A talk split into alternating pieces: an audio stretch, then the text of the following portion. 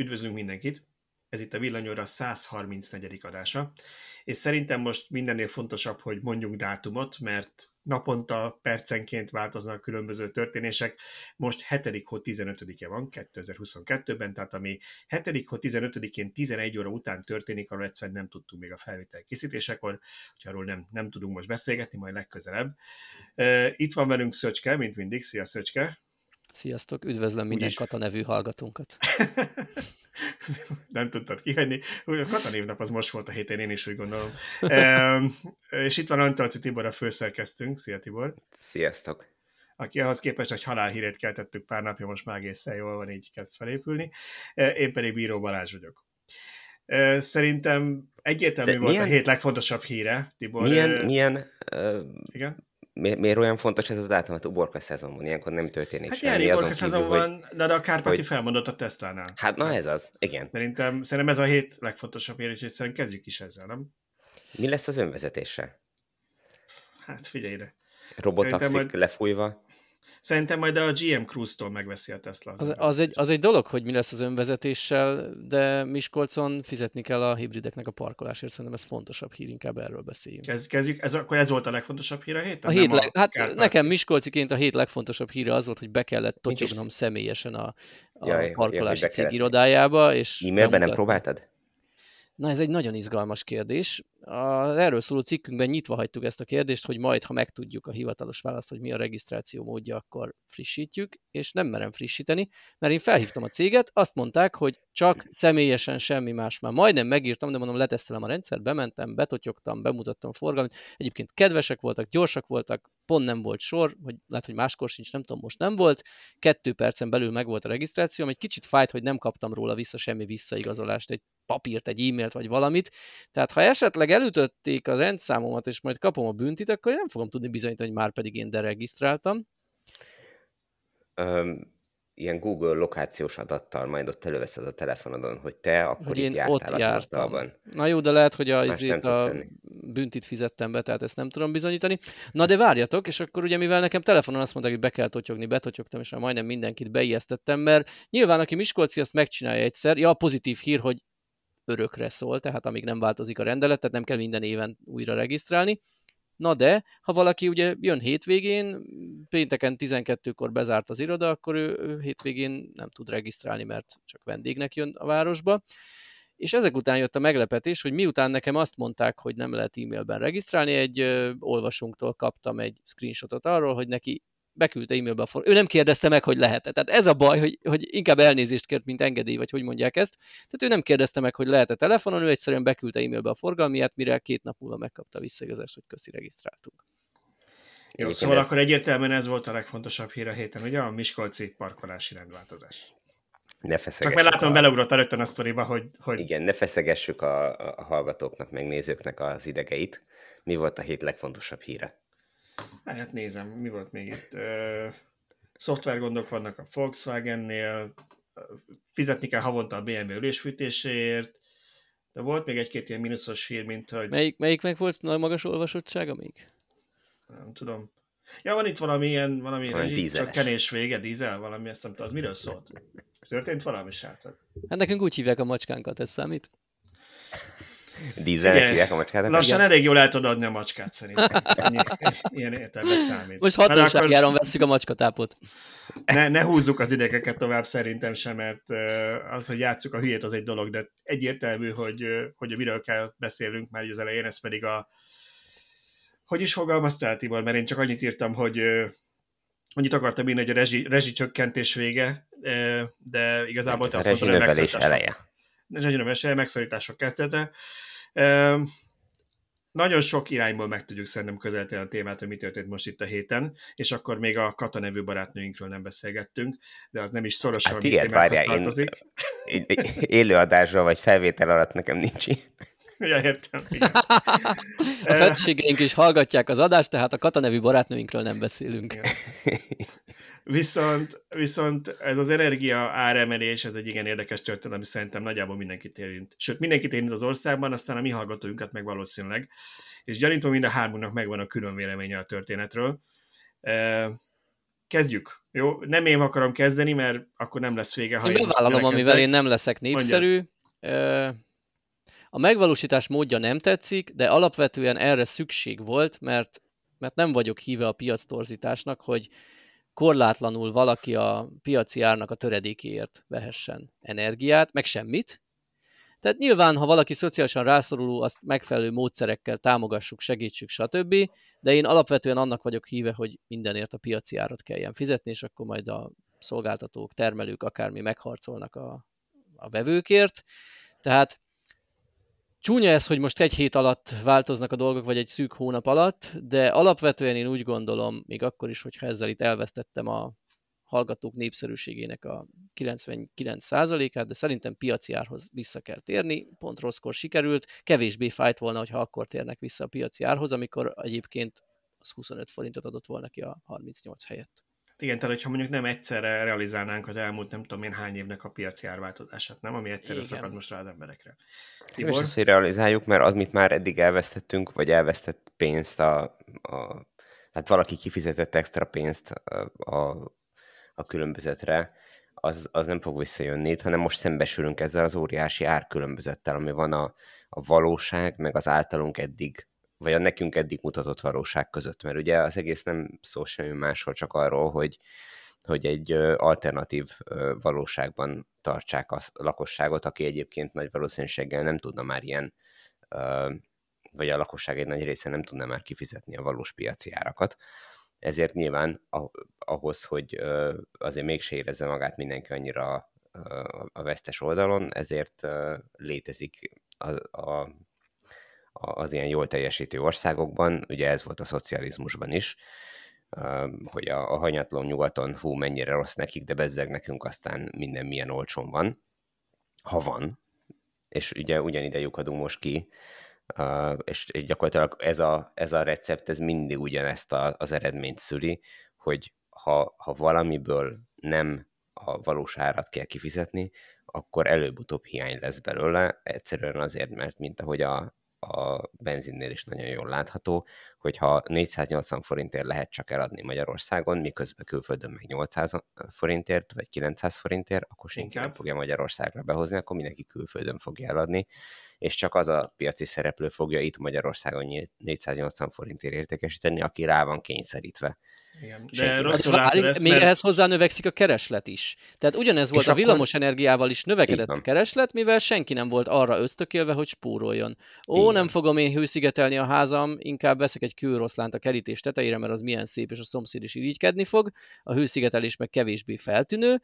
Aztán, hogy most a villanykazánnak ki kell fizetni az árát, hát 38 forintjával az semmi, aztán 150 évvel meg sok lesz. Ja. Abszolút így van, és ugye ez nagyon jól látszik is a benzineladási adatokon, hogy, hogy soha nem látott rekordokat dönt most a, a benzineladás, miközben igazából semmi nem indokolja, hogy most több benzin fogyasztunk. És uh, talán te mondtad a napokban, hogy, uh, hogy Olaszországban azt láttad, hogy meg Szlovéniában, hogy, hogy, hogy óvatosan mennek az autósok, nem 130-150 az autópályán. Igen, igen, én ugye a busszal most tettem egy olasz kört az Evaliával, ami azért nem egy száguldozós autó. Nagy ritkán mentem 120-szal, amúgy inkább ilyen 110-re törekedtem, és egész sok autót előztem meg 120-szal, Szlovéniában, Olaszországban, Magyarországon nem, itt, itt toltak le folyamatosan 160-nal. Szóval egyetértve azzal, amit mondatok, már magával az elvel természetesen, hogy, hogy, hogy nem tartható az, hogyha ha rezsicsökkentett árat fizetünk bármiből is, és hogy erre itt vannak a történelmi példák, nem is kell más országba messzire menni a saját történelmünkbe, hogy ebbe roppant bele a szocializmus, vagy az ország, meg több ország. Én onnan közelíteném meg, hogy igen, de most alapvetően nem is erről volt még szó, vagy nem csak erről volt szó.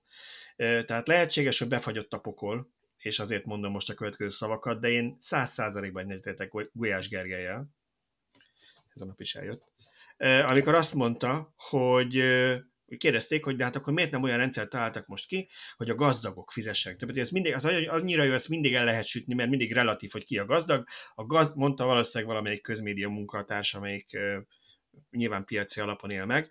Tehát, hogy ne a gazdagok fizessenek, uh, és azt mondta Gulyás Gergely, hogy azért, mert itt most nem arról van szó, hogy szociális alapon bele kell nyúlni a, az energiárába, hanem nincs, gáz. Nem lesz elég gáz, és ezért csökkenteni kell a gáz fogyasztást.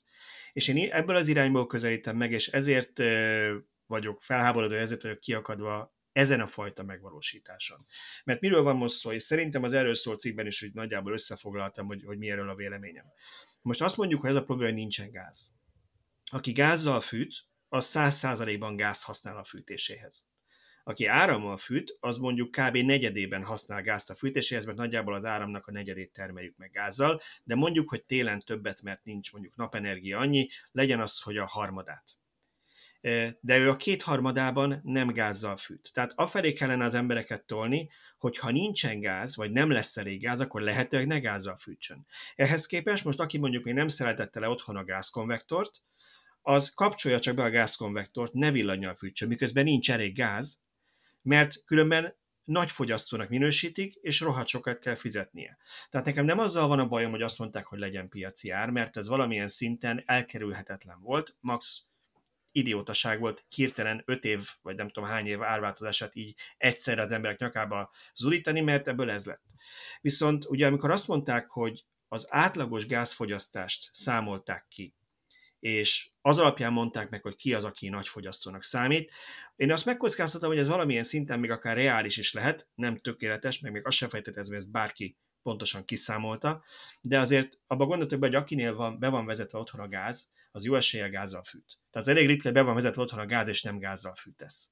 Akinél viszont be van vezetve az áram, nekik a nagy többségük nem árammal fűt. Most a napokban néztem erről valami grafikont valamelyik gazdasági oldalon, hogy valami másfél-két százalék az, aki közvetlenül árammal fűt. Tehát az emberek nagy többsége az nem árammal fűt. Ez azt jelenti, hogy ha az országnak a lakossági áramfogyasztását osztom el mondjuk a fogyasztók vagy fogyasztási helyek számával, akkor egy csalókép jön ki, mert akik árammal fűtenek, azok hirtelen messze-messze fölötte lesznek az átlagnak, de ők nem használnak gázt, amiből nincs, tehát ők jót tesznek azzal, hogy nem gáz használnak, ami nincs. Innentől ez szerintem itt indokolt lett volna azoknak, és most nyilván magammal is beszélek, mert én is elektromos árammal fűtök, aki árammal fűt és ebben ruházott be, valamilyen szinten ezt kompenzálni, hogy vala, valami összevont ad alapot venni az energiafogyasztásra, nem külön gázt meg áramot, hiszen aki árammal fűt, az nem használ gázt. Viszont aki gázzal fűt, az meg védve van azzal, hogy mindenki gázzal fűt. Igen, na, ő gyakorlatilag dupla kedvezményt kap, de egyébként vannak még mások is, akik dupla kedvezményt kapnak, nem tudom melyik portálon láttam egy ilyen példát, egy kapcsolódó hírben, hogy vannak, nyilván nem a legszegényebb réteg, aki mondjuk az év téli részében, a felében, az iskola szezonban Budapesten él egy lakásban, de van egy frankók is nyaralójuk a Balatonon, és a nyári hónapokat pedig ott töltik. Na most ők gyakorlatilag dupla kedvezményt kapnak, mert mind a két helyen megkapják ezeket a kedvezményeket, pedig az éves fogyasztásukat ketté osztják. Ugyanígy, ha már például villanyautó töltést is részben figyelembe vesszük, ez tök szerencse kérdése, hogy valakinek a garázsa, hát nem szerencse, de adottság kérdése, hogy a garázsa az egy külön fogyasztási hely, külön villanyórával a lakásától. Na most, ha valaki egy családi házban él és egy darab villanyórája van, akkor neki az autó töltés is összemosódik a teljes fogyasztásával. Ha meg valakinek a szomszéd utcában vagy a szembelévő garázsoron van egy garázs a külön villanyórával, akkor ő szintén kétszer kapja meg a kedvezményt, és hát azért a 2500 kWh egy jó fogyasztás autóval, az mondjuk éves 15-20 ezer kilométer simán fedezheti a átlagautósnak a futását. Igen, szóval nagyon jól mutatják ezek a példák, hogy ez a döntés megint egy, egy politikai döntés, valaki ö, érezte, hogy itt baj lesz, hozott egy ilyen döntést, és azt mondta, hogy ó, oh, hát majd a részlet dolgokat majd kidolgozza, akinek ez a feladata, egyszer csak valahogy. És nincsenek kitalálva a részletek, nincs, nincs megoldás az ilyen jellegű problémákra, rengeteg ö, olyan problémára, ami akár külön-külön is emberek tízezreit vagy százreit érintheti, ö, akik most ö, valamilyen szinten így vagy úgy akár rosszul, akár jól is járhatnak, de hogy, hogy nincs kitalálva a rendszer, és, és ez problémákat fog szülni. És még és, olyanról és nincs ugye nem is... idő, hogy alkalmazkodj az új rendszerhez. Hát az a másik, igen, hát nem tudsz Megint három, hét, három hétre sikerült határidőt adni, hogy három hét alatt talál ki mindenki. Ugye, ha már említetted ezeket a, a példákat, a problémákat, ugye nyilván majd beszélünk kell, vagy akár most is beszélhetünk a napelemes szaldós történetről, ami megint csak nincsen tisztázom, most akinek szaldós elszámolásban van, annak most akkor lesz mindenkinek egy leolvasás. Gondoljatok bele, van Magyarországon, mert hogy tudjátok, hogy hány napelemes háztartás, én nem tudom, de... Fogalm sincs, de sok. Most már egyre Tízezrek, százezrek, nem tudom mennyi. Tehát van azért elég sok napelemes háztartás. A szolgáltatók 19, vagy 15, vagy 14-én tudták meg, mondjuk egy napja, két napja, nem tudom mikor történt már ez, két napja tudták meg, hogy augusztus 1 változás van. Most ezt rá, rá sem tartjátok, hogy augusztus 1-ig az összes fogyasztónak ők csinálnak egy külön leolvasást. Um, az én órám például távolról leolvasható, de nem tudom, van. hogy mindegyik az-e. Szerint, szerintem Egyre a inkább. igen. Szerintem Akiknek nagyon régen van napeleme, ott nem, mert nekem, nekem cseréltek például órát, amikor a második napelemet feltettem, hiába volt advesz órám, hogyha az első a régi nem volt, akkor az újban már van sim. Igen. Igen, tehát az elmúlt években, aki telepített, és ugye a nagy többség az az, az elmúlt Igen. néhány évben telepített, nekik már biztos, hogy advesz, vagy távolról leolvasható advesz órája van. Tehát itt egy gomonyomás valószínűleg a, a leolvasás, de nem fogják, vagy nem biztos, hogy leolvassák, vagy nem tudom, hogy leolvassák-e, mert egyszerűen nincs kitalálva a szabályozás, hogy mit kell Igen. utána kezdeni, még Illetve hogyha le is olvassák. Ez nem csak a napelemeseket érinti, mert nagyon sokan átalányt fizetnek. Hát az a Tehát ugye nincs, nincs definiálva, hogy hogy most akkor a havi fogyasztást nézik, az éves fogyasztást nézik. Ha az éves fogyasztást nézik, akkor mi a, mi a mérési időszak, vagy a megfigyelési időszak? Fordulónap? Naptári év? Augusztus 1? Ha most Igen. nekem az éves leolvasásom január, akkor, akkor most itt két fél évre is megkapom a 2500 kWh-át ajándékba, vagy, vagy most akkor megszívtam? Mert nyilván, ha valakinek pont augusztus 1-re esik véletlenül a leolvasása, ő, ő tiszta. De ez valószínűleg a töredék. Hát és én már hallottam olyan elméletet, persze most mindenki találgat, és az interneten nagyon sok minden kering, de hallottam olyan elméletet, amit általában vagy a kormányinfo egyik mondatából lett így kiolvasva, hogy, hogy gyakorlatilag arányosítani fogják, tehát nem az lesz, hogy leolvassák, hanem majd, amikor van a normál elszámolás időd, akkor elosztják, hogy az a 3-4 hónap, mondjuk, ami már az új tarifába esett, te akkor, akkor mennyit kell neked számolni az új tarifával. Na most ez meg olyan szempontból abszolút meg inkorrekt, most megint csak nyilván neked saját példából indul ki, nekem augusztus 31-e van a leolvasás.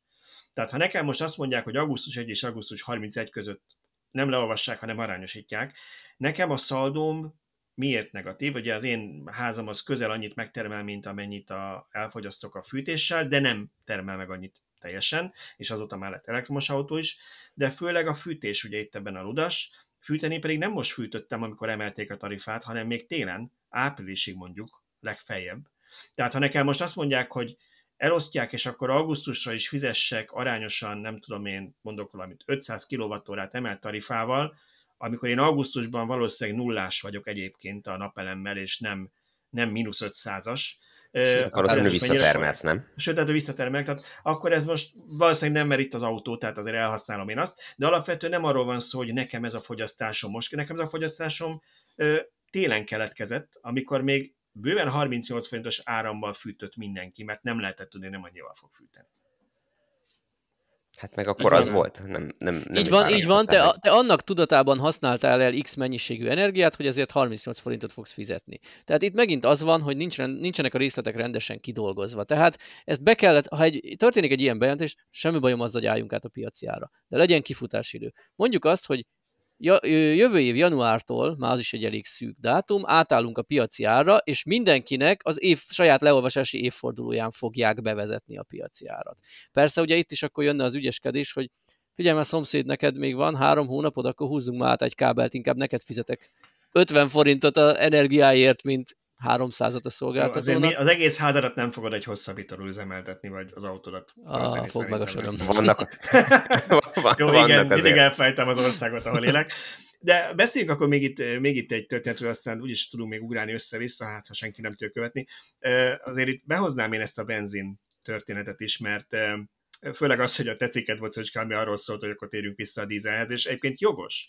És megint csak az a problémám, hogy nem azzal van a gond, hogy bevezetnek egy, egy piaci árat, mert az lenne a normális, hanem hogy, hogy fordítva ülünk a lovon. Tehát a Hernádi Zsolt, a MOL vezérigazgatója most már két naponta nyilatkozik valami gazdasági lapnak, korgatja a vészharangot, hogy rohadt nagy baj lesz. Mert nem az lesz, hogy nagyon drága lesz a benzin, hanem nem lesz.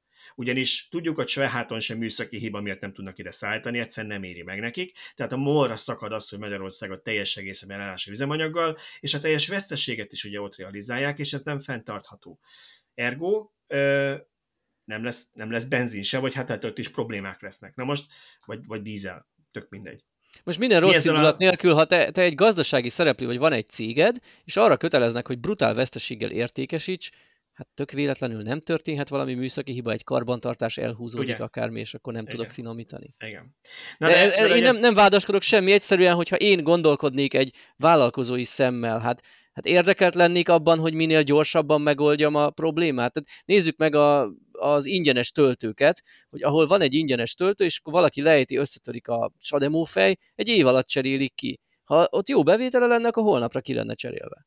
Igen. És ez egy ugyanilyen jellegű dolog, hogy Na nem fog igyekezni, hoztam... törekedni rá. Bocsánat, miért igen. hoztam, bocsánat, hogy miért hoztam elő, csak hogy ne össze-vissza a levegőbe beszéljek, hogy miért hoztam elő ezt a témát. Nem azért, mert én sajnálnám a benzinesektől, hogy nekik mondjuk spórolnak, mert ugye, uh-huh. mert nyilván, nyilván az ember nem a másiktól sajnálja, hogyha neki valami kedvezmény van. Csak ugye megint az a probléma, hogy mi az alapvető gondunk, nincs elég nyersolaj, vagy nincs elég, amiből tud finomítani a mol. Erre mit csinálunk? Az olajnál, az olajhasználatán a benzin, dízel megtartjuk az ársapkát, az áramnál pedig rászabadítjuk a teljes világpiaci árat az, a villanyautósra. Magyarul, ha a villanyautósnak van otthon még a garázsban egy dízel vagy benzines, amit nem adott el, vagy talál egyet a, a használt autón 150 ezer forintért, mint én a cikk megírásokon megnéztem, mi a legolcsóbb a Magyarországon. Egy 93-as Opel Astra volt, 150 ezer forintért. Akkor vegye azt meg gyorsan, és tankoljon benzint vagy dízelt, ami nincs, mert az olcsó, mert ott megtartjuk az ársapkát. De ha áramot tölt bele, akkor az fizesse csak ki a teljes világpiaci árat.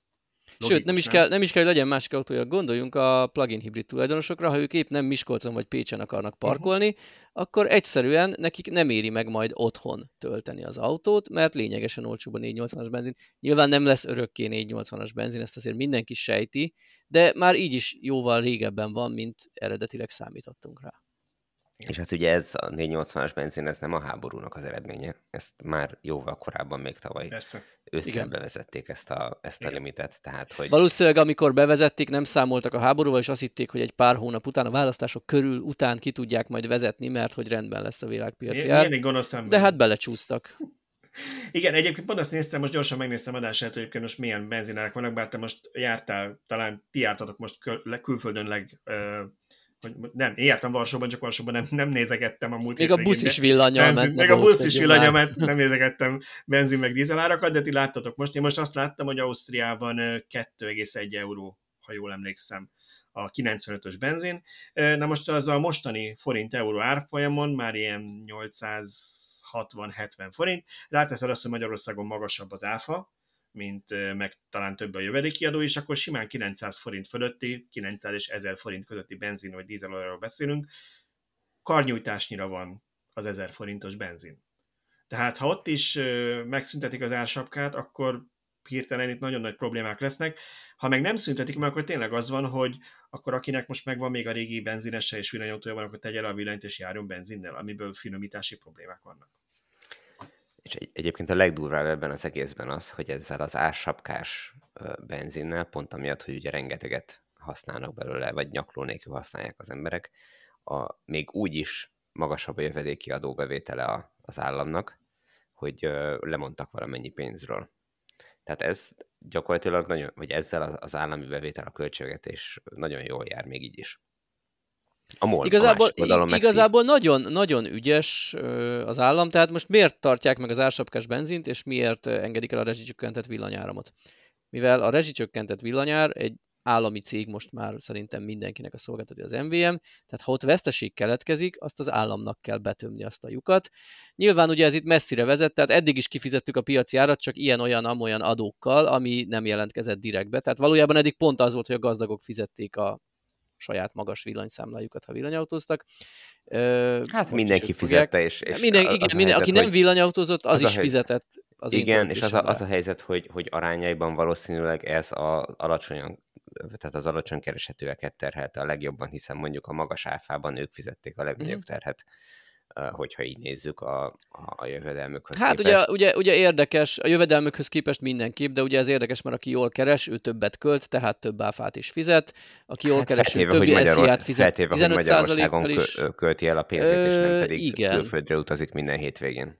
Igen, ez mondjuk egy, ez mondjuk egy érdekes, hogy van egy olyan hát, réteg, aki igen, keveset de, költ Magyarországon. De, de valószínű azért, tehát ezek a... Igen, vannak ezek az általánosítások, tudod, ez a, az áramnak a piaci áras bevezetésénél most is rögtön előjött ez, hogy az nem működik, hogy a budai jacuzzi fűtést fizesse mindenki, mert nyilván mindenki jacuzzit fűt, legalább 90 fokra, meg gulyáslevest főz benne. Nem véletlenül sem azért magas mondjuk a villanyszámban, mert mondjuk elektromos árammal fűt, hanem jacuzzit fűt. Nyilván minden, minden jobb módú ember nem utazik hetente külföldre, és minden szegény ember sem marad örökké itthon, mert lehet, hogy arra nem sajnálja a pénzt, hogy elmenjen Horvátországba, és ott költi el a nyaralásánál a pénzt most nem arra, tudjuk... körre gondol, nem arra a körre gondolok, aki megteheti, hogy elmenjen Horvátországba, mert ma már azért, hogyha össze, összeszámolsz egy ilyen horvátországi utazásnak a költségét, akkor, akkor brutális, és szerintem nagyon sokan kiszorultak már erről a Még mindig olcsóbb, mint a Balaton, megsugom neked, mert, mert ott azzal nem tudsz versenyezni árban fölfelé. Viszont, viszont azt se felejtsük el, hogy, hogy azért Magyarországon a kiszegény gazdag is egy relatív dolog, mert egy dolog, hogy mit látsz hivatalos adóbevételeknél és kifizetéseknél, és hogy az emberek mit visznek haza nem hivatalosan, úgyhogy ez meg, ez meg a másik rész. Jaj, már megint a kata. Na igen, de akkor beszéljünk kicsit a felmérésünkről, mert Szöcskete csinálta egy felmérést arról, hogy kit hogyan érint most ez a történet, legalábbis a mi olvasóink között, ami nyilván egy speciális kör, valószínűleg nálunk sokkal többen vannak napelemesek, mint úgy átlagban, sokkal többen vannak villanyautósok, mint az átlag felhozatalban, úgyhogy a mi Facebook közösségünk, a csoportunkból milyen számokat találtál? Mondjam, vagy emlékszel? Ö, mondhatod akár, de még annyit hozzátennék, hogy igazából nem baj, ebben az esetben nem baj, hogy itt egy speciális körbe merítettünk, hiszen arra voltunk kíváncsiak, hogy a villanyautósokat hogy érinti a rezsicsökkentés csökkentése. És, rezsinövelés. És hát a rezsinövelés. Hát ki mást kérdeznénk meg, hanem a villanyautósokat. Tehát most Igen. nyilván a szavazáson beixelhetett az is, hogy hő, jól félreviszem nekik, aki dízel jár, dízellel jár, de egyébként én meglepődtem, mert onnantól, hogy bejött az első 10 szavazat, onnantól, hogy elértük a 800 plusz szavazót, gyakorlatilag változatlanok voltak a számok, az arányok, tehát egy-egy százalékot ingadozott ide-oda, és akkor mondd el légy szíves a számokat, ha előtted okay. van. Szóval az lett, hogy pont a fele 50 százalék. Ugye az volt a kérdés, hogy villanyautósként érinteni fog a rezsicsökkentés kivezetése, érinteni fog a kivezetése. 50 százalék mondta azt, hogy nem, ugyanis napeleme van, és a szaldó fedezi, tehát itt nyilván azokról a villanyautósokról beszélünk, akik már mondjuk a villanyautó megvásárlása után vettek napelemet, és eleve arra tervezték a rendszert, hogy eltartsa a az autót, a házat, a fűtést, mindent esetleg, hogyha arról megy. Tehát 50 százalék, ez elég magas. Engem megdöbbentett ez a magas arány. Én egy ilyen 20-30-at tippeltem volna be. Igen, ez valószínűleg mondom attól is függ, hogy ki mikor, milyen sorrendben csinálta. Tehát uh-huh. például amikor én telepítettem a napelemet, persze megint speciális eset, de én például nem azzal számoltam, hogy én állandóan itt fogok lakni, tehát ez egy weekend ház volt, és nem arra számoltam, hogy egy-két éven belül lesz elektromos autó, miközben lett. Na, 26% mondta azt, tehát mondjuk 20 van negyed az embereknek, hogy igen, piaci áron fogok tölteni. Ők lehetséges, hogy abból a körből kerülnek ki, akik, akik mondjuk már most is esetleg piaci áron töltenek, mert nincsen otthon töltési lehetőség, vagy akik már a, a elszámolásban a 2500 fölött lesznek, és mostantól piaci áron töltenek nem, nincs napelemük, nem tudnak föltenni Valószínűleg van egy, kis, van egy kis részük, aki eddig nem vett napelemet, és most majd megfontolja, és ha tud és kap, akkor, akkor telepít, de a nagy többségük az valószínűleg társasházban lakik, és vélhetően eddig, eddig nem nyilvános oszlopon töltött, hiszen akkor ő, őt valójában nem érinti a, ez a változás. Más kérdés, hogy a, az elektromobilitás szolgáltatók fognak-e ezt követően emelni, mert elég fura helyzet lenne, hogyha olcsóbb lenne nyilvános töltőn piaci áron tölteni, mint otthon piaci áron, de elképzelhető, hogy, hogy lesznek ilyenek rövidebb távon, hosszabb lehetséges... távon, szerintem kiegyenlítődik. Lehetséges, hogy a társasházban, társasház aljában töltöttek, csak ugye ez eddig lakossági tarifával működött. Így van, lakossági tarifával töltöttek, vagy bármilyen okból nem tudtak napelemet telepíteni. Uh-huh. Vannak egyébként Budapestnek is olyan régiói, hogy családi házban élsz, de ilyen műemlék jellegű utca akármi, és előírja a kerület, hogy az utcáról nem látszódhat a napelem. És akkor nem telepíthetsz és volt a 13 százalék, amely Baláska is tartozik, ez a részben napelemen van, de a termelés nem fedezi a fogyasztást, tehát ez volt a 13 százalék, akikkel most mindannyian sorba állunk a napelem bővítésért a szolgáltatóknál, vagy az ezzel foglalkozó cégeknél. És 11 százalék mondta, hogy nem, ő ingyenes nyilvános vagy munkahelyi töltőt használ, azért szerintem most már viszonylag kevés az ingyenes töltő, úgyhogy lehet, hogy ennyi, ennek a nagyobb része munkahelyi töltés, de... Ö, meg tudom mondani, mert a szavazásban külön, külön szerepelt, Aha. majdnem fele-fele, úgy emlékszem 4 és 6 százalék volt, tehát 4 százalék munkahelyi töltőt használ, Aha. 6% pedig nyilvános ingyenes töltőt. Hát ugye ezt gyakorlatilag nevesíthetjük mi, a Tesla Supercharger, a Lidl és a Ez Penny. Igaz. Gyakorlatilag egy-két egy-két kisebb szolgáltató van, de szerintem az marginális, mert hogyha egy kerületben van egy darab töltő, az a Penny országos hálózata mellett csepp a tengerben. Igen, igen, ezt látod, elfejtettem az áruházakat, meg, a te- meg elfejtettem a Tesla töltőket, de nem járok oda ingyen tölteni. De a Tesla töltők a legnagyobb igen. szelet, az biztos, mert korábban volt egy cikkünk egy olyan statisztikával, hogy a melyik szolgáltatónál milyen energiamennyiség fogy, és én úgy emlékszem, hogy a bő felét a magyar, a fizetős minden, minden töltőszolgáltatónál a bő felét azt a superchargereken vételezik az energiának. Igen, a nyilvános hát töltések. Most ugye a bőfele az kijött arra már így nem emlékszem, de nekem az, az rémlik valami olyasmi szám jött ki, hogy a, a Tesla a, a szolgálja ki a legnagyobb energiamennyiséget, és a következő, utána következő kettő együtt nem szolgál ki annyit, mint a Tesla. Uh-huh. Hát lehet, Egyedül. hogy a bő, bőfelével én is túloztam, de a lényeg, hogy a legtöbb energia, a nyilvános töltőket, fizetes, in, fizetős ingyenes bármilyen, ezek közül a Tesla viszi a legnagyobb részt. Szóval ha már de azért, tartunk... bocsánat, itt, itt uh, múltkor megakadt a szemem egy ilyen statisztikát láttam, most nem akarom megnevezni, egy vidéki városban van egy uh, szolgáltatónak egy uh, egy, egy ingyenes töltője, gondolom önkormányzattal így lett megállapodva, hogy hogy csak üzemeltetik, és a szolgáltatónak az összes többi töltőjén, ez egy kisebb szolgáltató, összes többi fizetős töltőjén nem szolgálnak ki annyi áramot, mint azon az egyetlen egy töltőn. És ezek után mi lesz? Ingyenes töltőn. Tehát, hogy az ingyenes töltők azért nagyon, nagyon tudnak pörögni. Tehát ott, ott ilyen 15-20 töltés van átlagban. Hát elképzelhető az ingyenes töltőknél sorbálás lesz, ezek Egész biztosan sorbaállás lesz, mert aki eddig azt mondta, hogy nem töltök 38, vagy nem töltök ingyenes töltőnél, mert az időm többet ér, mint 38 forint, ha megkezdik, hogy és ha 200 forint, akkor már lehet, hogy azt mondja, hogy inkább én is beállok a sorba. Tökéletes átvezetés, mert ezt akartam következőnek megtalálni veletek, hogy akkor mennyi az annyi, mennyiért fogunk tölteni, fűteni, frigidert használni, mosógépet használni, mert hogy ez az apró és teljesen lényegtelen részlet maradt egyedül ki a kormányzati kommunikációból, és hogy mielőtt válaszoltok mondjak rá egy vicces példát, tegnap fölmentem az áramszolgáltatómnak a honlapjára, hogy hát ott van valami, és a fő képernyőn egy új banner fogadott, ami arról szólt, hogy mi sem tudunk semmit. Konkrétan azt írták le, hogy amennyiben azért keres minket, hogy a rezsicsökkentett ár vagy limit fölötti árról tájékozódjon, jelenleg mi is annyit tudunk, amennyit a sajtóból értesült, amiről a sajtóból értesültünk. De most azért ez valahol nonsens. Ez nagyon-nagyon para, hiszen létezik a piaci ár, hiszen a cégek piaci áron vételeznek jelenleg is. Tehát elvben mondhatnád azt. Nyilván a cégeknél vannak a fogyasztástól függően kisebb-nagyobb kedvezmények, de van egy alapár. Ha nekem van egy egyszemélyes KFT-m, és most bemegyek, hogy szerződni akarok, akkor ott nem, nem lesz alkoholap, mert nincs vaskóhóm, amivel írdetlen mennyiséget átveszek, hanem ott fogok kapni egy fix árat, és ezt az árat meg kellene, hogy tudja mondani a szolgáltató, hogy ha a cégnek 123 forint plusz áfa, akkor neked is ennyiért fogom adni piaci áron. És ezzel Szerintem... egy nagyon nagy gond van, igen. hogy a kormányinfón német Szilárd bemondott egy olyan árat, hogy ha valaki eddig 7000 forintot fizetett, akkor most 50 ezeret fog, 50 ezeret fog, nem tudom, mondott egy számot, az, ez nincs meg nekem, az maradt meg, hogy abból átszámoltuk, hogy akkor ilyen 240-250 forint per kilovattóra körül lesz ez alapján az ár. Ebben csak az a félelmetes, hogy sehol nem ennyi jelenleg a piaci ár. Lehet, hogy augusztusra már lesz, mert addigra még, még tovább gyűrűzik a ukrán-orosz háború, vagy bármi, de jelenleg a piaci ár az ilyen 80-150 forint között mozog. Igen, ezt akartam is mondani, hogy én megnéztem, ugye pont igazad van, tehát hogy csomóan megtették azt, amit te is visszaosztották a kormányozó kommunikációba ezt a számot, és 240-250 forint jött ki, meg is állt mindenkinek a szíve.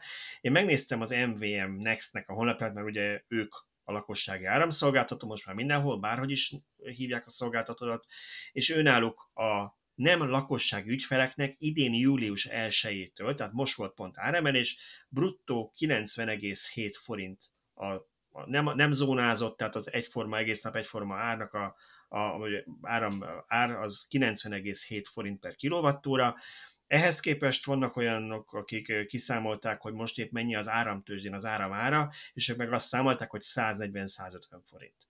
Tehát 90, 150, 250, ezek között mozgunk, ami azért nem mindegy. Igen, a, a valós piaci ár az valamilyen 90-150 között lehet. Erre például az is, vagy az is megerősíti, hogy vannak olyan országok, ahol, ahol piaci áron kapja a lakosság, és ott hasonló árakat kell fizetni. Ugye Németországban is ilyen 30 cent körüli, Ausztriában is 28-30 cent, Svájcban kicsit olcsóbb, ezt egy törzsolvasunk írta be, hogy ott ilyen 80 forint körüli, átszámolva a lakossági áram pedig elvileg ez nem egy dotált ár. És mondok még egy izgalmasabbat, nem tudom mennyire szoktátok nézegetni a gáz, villany, stb. rezsiszámlákat, de ennek néhány éve van egy olyan rovata, ami tippeljetek milyen színnel van kiemelve, alá húzva, kisatírozva.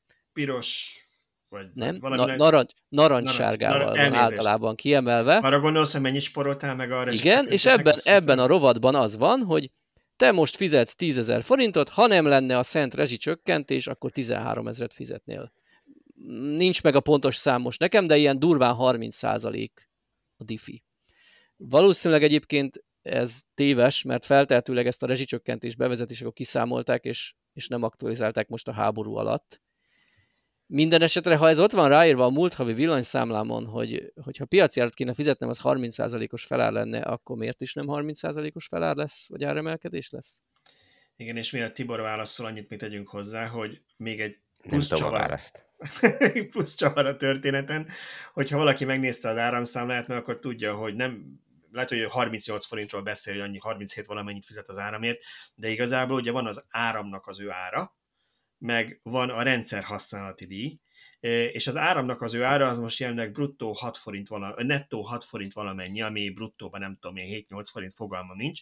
Tehát amikor arról beszélünk, hogy mondjuk ötszöröse lesz az áramára, akkor azt nehogy már úgy számoljuk, hogy akkor a 38 forintot megszorozzuk 5-tel, mert igazából magának az elektromos áramnak az árát kellene megszorozni 5 tehát a rendszer használati díj, még ha esetleg el is van maradva a reálistól, mert lehet, hogy azt is visszafogták, na de az nem az áram világpiaci árával mozog, hanem az a szolgáltató költségei alapján mozog. Tehát magyarul a 38 forintból mondjuk 8 forint az áram, Igen. nagyságrendileg körülbelül, hogyha azt megszorozzuk 5-tel, akkor 40 forint 40 lesz. forint, és akkor a 30 forint, ami a rendszer használati díjaz hozzáadódik, tehát akkor 70 forintot akkor 70 lenne. fizetni a, ami, a, ami nyilván egy közel duplázás, de mégis egy tök elfogadható, hogy Igen. a 2500 kWh felett 70 forint, hát ez, ezt szerintem mindenki szó nélkül benyelni, de úgy gondolom, hogy ha csak ekkorát akarnának emelni, azt már megmondták volna nyugtatandó a kedélyeket. Na de akkor felmerül a kérdés, hogy, hogy most akkor igazából mi világpiaci árat akarunk fizetni, vagy valami extra mondjuk begyűjteni a rezsicsökkentés miatt keletkezett luknak a méretét csökkenteni, extra pénzt begyűjteni ez a cél, mert, mert a rossz nyelvek, nem világos. A rossz nyelvek azt plegykálják, hogy azért jött ez a 250 forintos benyögés német Szilártól, mert úgy akarják ezt megoldani, hogy a szolgáltatónak mostantól ne legyen vesztesége. Ugye az átlag család az továbbra is 38 forintot fog fizetni a 2500-ért, és aki túllépi a 2500-at, ő nem a valós piaci árat fogja, hanem a, az átlag embernek a veszteségét is rajta akarják leverni, tehát ő, ő egy sokszoros árat fog fizetni. De erre sincs semmi, ami alátámasztaná, de valami miatt benyugtek ott egy ilyen árat. Igen, ha egyszer, ha egyszer piaci ár van, akkor a piaci árat meg kéne tudni mondani most per pillanat, hiszen ez egy létező ár, ma is árulnak ilyen áron Így van. közületeknek, ahogy te is elmondtad. Tehát, hogy ha, ha tényleg ez az ár lenne, akkor, vagy ezt az árat terveznék, akkor ez nem lenne már rejtély, nem, nem kéne találgassunk. Mondhatnák azt, hogy jelenleg 123 forint, de lehet, hogy augusztusra ez emelkedik, de azért ugye itt, itt megint az a kérdés, hogy ha, ha valahol piaci ár is van, azért a lakosság általában nem napi vagy 10 perces árat kap, mint, mint egy komoly ipari fogyasztó, hanem ott azért mondjuk hát, vagy... évente, vagy akármilyen időszakonként megállapítanak egy árat, és nyilván abban benne van az, hogy, hogy rövidebb távon van kisebb bukó vagy extra profit egy, egy szolgáltatónál.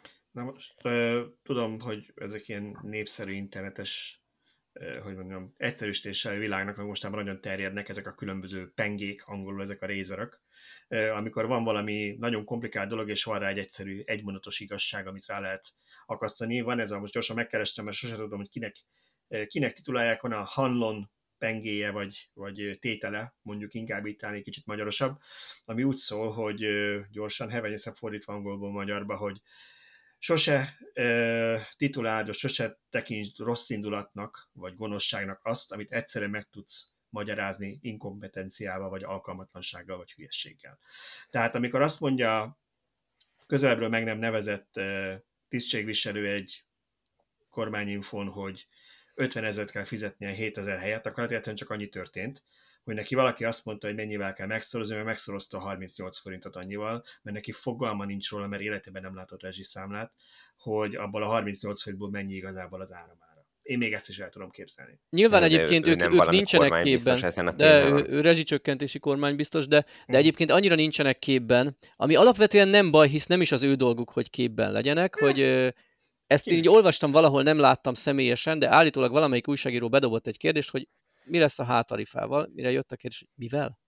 Uh-huh. Fogalma se volt, hogy mit kérdez, miközben erről jelent be. Tehát egy normális helyen ez úgy nézett volna ki, hogy a hozzáértők, mert nem kell tudni neki, hogy mi lesz a hátarifával, azt se kell tudnia, hogy létezik ilyen.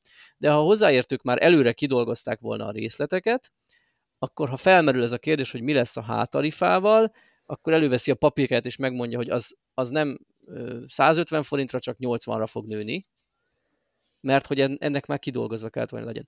De egyébként nekem most így beszélgetés közben jutott eszembe, hogy a magyar kormány az gyakorlatilag tök ugyanolyan, mint Elon Musk. Kitvittel valami megvalósíthatatlan, most jövőre kész vannak, a, kész vannak a robotaxik, kész az önvezetés. És közben képzeld el egy ilyen Musk tweet alatt az, a szakemberek, lehet ezért, ezért mondott fel Kárpáti, hogy keretbe foglaljuk az adást kicsit. Uh, szóval Gyöngyözik szóval, a homlokuk. Igen, igen. És képzeld el, itt is az van, hogy megjelenik egy kormányinfón, tök mindegy, hogy most a miniszterelnök vagy bármelyik politikus, és mond ilyen elképzelt vágyokat, és közben a szakemberek, akiknek ezzel kell dolgozni, hát sokkot kapnak, hogy hogy a francba fogjuk ezt kidolgozni. És valójában Elon Musk pont így csinálja. Ezzel hát az a... Ezt már sokszor elmondtam, hogy gyakorlatilag a, a magyar Supercharger bővítés is ilyen volt, hogy kitittelte, hogy megyünk keletre, emlékeztek így három évvel Igen. ezelőtt, vagy hogy és gyakorlatilag a, a, a Tesla Supercharger bővítő csapatának a, a régióért felelős vezetője másnap repülőn ült és jött Budapestre, mert nem várta meg, hogy megmondják neki, hogy látta a tweet, tweetet, és ő már megvette a repülőjét abban a pillanatban. Tehát, Igen, hogy... ezzel, e, e, és a példa persze természetesen vicces, csak kicsit komolyra folytva nekem ez az egész egyébként az a problémám, hogy az, hogy nem lesz fenntartható a rezsicsökkentett bármilyen energiatarifa, az nem ezen a héten, hétfőn vagy kedden került ki az illetékesek számára. Az, hogy itt gázellátási problémák lesznek, az minimum február óta mindenkinek tiszta volt, amikor Ukrajnát megtámadt Oroszország, és kiderült, ez nem egy kétnapos történet, amit majd megbocsát a nyugat, elmond, elmondanak pár ilyen megfedő mondatot, aztán holnap már más lesz a headline news a CNN-en, hanem ez egy hosszú történet, és ebből következményei lesznek. Tehát itt igenis ki kellett volna már rég dolgozni a háttér csapatnak, a szakembereknek erre a megoldásokat, amit bejelenthetnek most is egyik csapásra a másikra, egyik pillanatra a másikra. Na de a, hogy is volt ez, hogy én csak arra lettem figyelmes, hogy jött a valamelyik híroldalról a telefonomon az értesítés, hogy összehívták a kormány rendkívül ülését az energiaválság miatt, mert most jöttek rá, nem tudom én, 7. hó 11-én, hogy energiaválság lehet Európában. Tehát eddig nem olvastak róla, lehet, hogy a, a sportcsatornán nézték a foci meccset, és nem ilyenekkel voltak elfoglalva, majd a kormányülés után pár órával, vagy a kormányülés pár órás volt utána, vagy dél körül, vagy mikor lett ez a sajtótájékoztató, hirtelen ezt bejelentették, és akkor azt írják az áramszolgáltató a honlapjára, hogy gyerekek, fogalmam nincs, annyit tudok, mint ti. Tehát hogy, hogy van az, hogy az áramszolgáltatókkal a háttérben nem dolgoznak március vagy április óta azon, hogy amennyiben vissza kell bontaniuk a, a rezsicsökkentést, akkor mik lesznek a tarifák, mi lesz az elszámolási rend, mire kell készülni, ez nekem elképesztő. Hát ezzel, ezzel jár, vagy ez az eredmény annak, amikor alternatív valóságokat próbálnak építeni és eladni a, a lakosságnak azzal, hogy mindenkit érinteni fog Európában az energiaválság, de bennünket nem, mert nekünk külön szerződésünk van, és nekünk akkor is fognak szállítani, ha tótágast állnak a... Na mindegy, szóval, hogy, hogy ez... Aeroflot a, gépek fogják hozni a gázt. Igen, tehát amikor, amikor, amikor hülyeségek, hülyeségeket, hülyeségeket próbálunk beadni az embereknek hónapokon, meg éveken keresztül, akkor amikor lecsap a valóság, akkor az valahogy így néz ki. Szerintem egyébként azért nem dolgozhatnak ki a háttérben valós vészforgatókönyveket, mert félnek, hogy kiszivárog. Tehát gondolj hmm. bele, oké, okay, hogy itt mindenkinek mindenféle Szerint, titoktartási szerződése van. Sokkal zártabbak. Sokkal hát pont ez, a, pont, pont ez De... a baj, hogy tehát ehhez olyan szakembereket is be kellett volna vonni. Tehát meg ja, kell akik a... értenek hozzá. Igen, akik értenek hozzá. Baj. És egy olyan baj. széles kört be kellett volna vonni egy ilyen vészforgatókönyv, vagy egy ár meghatározás kidolgozásába, hogy nem mertek ennyi embert nem mertek volna, ezért inkább meg se tették. Tehát én nem azt mondom, hogy van vészforgatókönyv, és csak most kommunikáltak róla, és és nem tudjuk, hogy van, hanem, hanem nincs is, mert nem merik meglépni azt, hogy összehívják a hozzáértőket, mert tudják, hogy ott, ott valaki kiszivárogtatna, és akkor elvesztették volna a választásokat, mert akkor kikerült volna a netre egy mobilos felvétel arról, hogy vészforgatókönyvet kell kidolgozni. Igen, és az egészben az a szomorú, hogy ugye ha, és most ez a háborútól függetlenül, mert ahogy Tibor, te is mondtad, ez a, ez a nem csak a benzin ársapka bőven a háború előtt lett bevezetve, hanem, hanem nyilván a, a, a rezsicsökkentett áramár is, meg gázár sem a háború következménye, az is már jóval évek előtt, nem is tudom mióta van ez a rezsicsökkentés történet. Tizen éve. Igen. Szóval gyerekek nőttek már föl, vagy mennek el iskolából egy, egy gimnáziumba, mire, és abban nőttek fel végig, hogy rezsicsökkentés van. Szóval nekem az a, az a fura ebben az egészben, hogy, hogy ténylegesen nem tudták megalapozni, azt nincs egy, nincs egy terv a szekrényben arra, hogy akkor ezt hogyan fogják tudni majd egyszer kivezetni.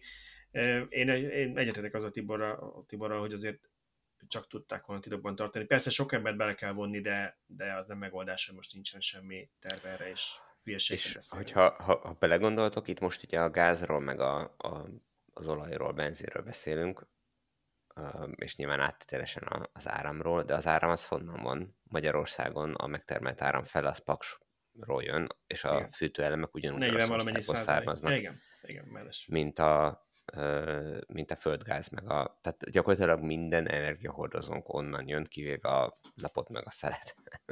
tehát, hogy, a szél az néhány... meg nálunk gyakorlatilag nincs, tehát maradt a nap. Hát mivel, mivel ugye ezt tiltottuk, vagy legalábbis nem nagyon engedélyezték az elmúlt egy évtizedben, így az tényleg nem nagyon van. És ugye a, a néphűítés az továbbra is megy még a fűtőelemekkel kapcsolatban, hogy zavartalanul jönnek a fűtőelemek Oroszországból, és ugyan mi akadályozná meg őket, hogy egyszer azt mondják, hogy jaj, bocs, elromlott a repülő, amivel hoznánk a fűtőelemeket. Abba ott az volt a komikus, hogy volt a háború elején, háború kitörésekor egy olyan kommunikáció, hogy vagy három évre be vagyunk tárazva a fűtőelemből nópara, majd utána kiderült, hogy külön engedéllyel, mert ugye már akkor a orosz gépeknek berepülési tilalom volt az EU-ba, külön engedéllyel jöhetett Magyarországra egy orosz bazinagy szállítógép, és, és valahogy kiderült, hogy tudjátok, mi volt rajta fűtőelem paksnak. Hát hello, hogyha Nyilván ezt korábban nem tudom, szállították vonaton, közúton, akárhogy fogalmam sincs, hogy hogy, de feltétlenül nem repülőgéppel szállították, mert nem az a leggazdaságosabb. Ha most volt három évre elegendő fűtőelemünk, akkor miért lehet hirtelen nagyon sürgős, sokszoros áron, külön engedéllyel repülőgéppel behozni egy adagot? Hát és, és ugye a, a tragédia az, hogy még inkább növelni akarjuk Oroszországtól az energiafüggőségünket, mondjuk Paks 2-vel, amiről legalább hála Istennek nem hallunk most már hónapok Paks 2-t szerintem már engedték, csak nem merik kimondani. Még a témát, most, most ilyen mindenféle igen. általános megszorítások voltak, és akkor kiderült, hogy a Paks 2 projektől is valami rengeteg pénzt elvesznek. Tehát szerintem már ők is tudják, hogy az nem fog megvalósulni, mert ha más nem a EU tagságunk nem fogja lehetővé tenni, hogy azt megvalósítsuk. Szerinted akarnak, akarnak, mire az megvalósul, akarnak még ne, ne adj ötleteket, igen, mert erre van egy két, olyan két, verzió két is. Oka, két oka lehet az, hogy még nincs kimondva, hogy Paks 2-nek vége. Egy, egyszerűen nem, nem merik kimondani, másrészt még lehet, hogy tök jó pénzeket lehet ott mindenféle tanulmányírásra kifizetni. Vagy esetleg még legyen egy olyan forgatókönyv is, hogy nem akarják az orosz felet ezzel vegzálni, hogy hát, ha mégis szállít gázt, hogyha nem ráncigáljuk a bajszukat most ezzel, hogy még ezt is bedobjuk, hogy nincs Paks 2. Uh, amiről meg egyébként megnézzük, hogy hogy fogunk tudni kikecmeregni abból úgy, hogy ne kelljen hatalmas pénzeket fizetni, úgyis, hogy nem épül meg zárója bezárva. Ami szintén Szerint, bele fog épülni az áramárába. Nyilván valamilyen szinten ez, ez biztos pénzbe fog kerülni, ez a, ez a ballépés, de tehát ez, ez azért még mindig egy kisebb költség, mint, megcsinálni, és utána hagyni, veszni az egészet, mert soha nem indítjuk be. De szóval visszatérve, hogy még itt a paks leállása, azt szerintem egy valós veszély, és akkor honnan fogjuk pótolni azt a rengeteg áramot? És egyébként még annyit akartam mondani, csak az előbb szerintem kicsit eltévedtem a saját gondolataimban, hogy, hogy amivel Szöcske kezdte, hogy ő nem szereti az ilyen piactorzító belenyúlásokat, hogy ezért nem értett egyet eleve a rezsicsökkentésre, mert teljesen egyetértek, tehát szociálisan kompenzáljuk azt, akit szociálisan kompenzálni kell. Mondom úgy, hogy Magyarországon ez sajnos nem mindig egyszerű, mert nem biztos, hogy mindenkinek a valós bérét látja mondjuk a nap bejelentve, de tegyük fel, hogy ezt valahogy megoldják.